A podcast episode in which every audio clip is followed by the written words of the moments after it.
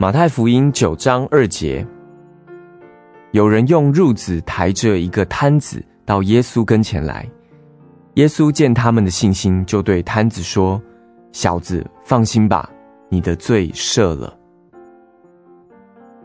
这是我最乐意从耶稣口中所听到的一句话了。如果是那一个躺在耶稣脚前的瘫子，救主耶稣的双眼定睛看着我。甚至可能，他的手正指着我说：“你的罪赦了。”我将是何等的快乐啊！但耶稣的话语乃是永恒的话语，只要我对他真诚，这话语今天就是为我而说的了。主啊，这是何等的福分，因为我的罪得赦免了。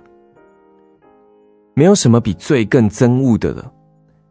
那些羞耻的失败，天天的犯罪，这些犯罪将我压碎，将我毁灭。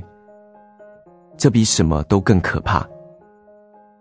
罪使天堂失去了光辉，喜乐变为忧愁。如果主要定我的罪，丢我入地狱，他是绝对有权这样做的，因为我本就是一个罪人。相反的，他竟说了。你的罪赦了，神啊，我真喜乐，何等的救恩！因为天门为我而开了。马太福音九章二节，有人用褥子抬着一个瘫子到耶稣前来，耶稣见他们的信心，就对瘫子说：“小子，放心吧，你的罪赦了。”